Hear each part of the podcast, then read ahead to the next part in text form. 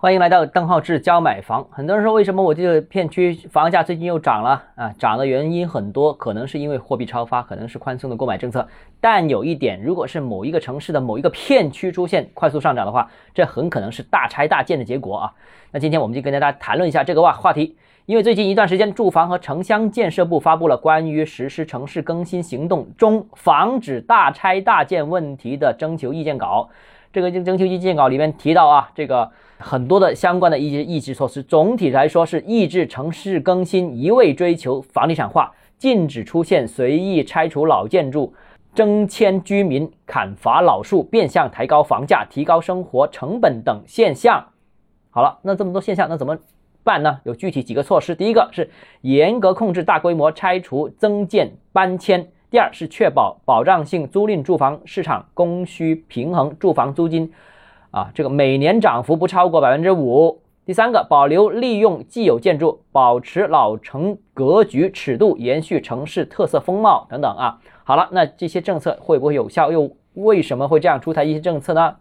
首先，第一个，我觉得啊，就关于防止大城市大拆大建这个问题，其实已经是老生常谈。中央其实在过去已经关注这个问题很长时间了，并且也有相关呃要求予以禁止这种行为。不过呢，近年随着关注度啊，这个大拆大建的关注度有所降低，随着旧城改造工作的加速提速，各地又再次出现了这些大拆大建之风，啊，最近再次下发通知，我个人认为是一种强调，目的就是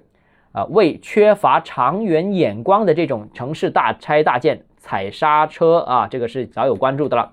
其次，第二个就是。各种冲动叠加呢，是大拆大建反反复复出现的一个很关键一个原因。为什么各地都有大拆大建呢？源自于改善城市面貌这个面子工程的这样一个冲动，也源自于拉动经济、政府给予大额投资的这个冲动，也源于啊腾挪发展土地规划调整这个冲动，也源于拉动房价、提升地价，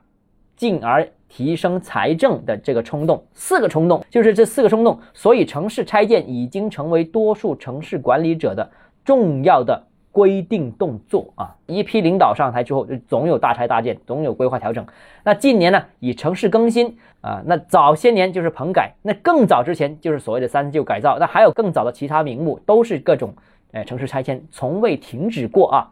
那大拆大建是。局部房价快速上涨的很重要一个原因，这个也是我得出的一个结论。前几年的棚改和近些年的城市更新都出现了类似情况，被拆迁区域啊，呃，局部获得拆迁补偿的这些人拿着钱就进入到房地产市场购买，使得这个市场在局部出现了供不应求的这种情况，供不应求就加快了房价上涨。那所以呢，各种拆迁多数并不适宜大规模的。大突击搞，所以这种搞法就会影响房价的稳定啊，所以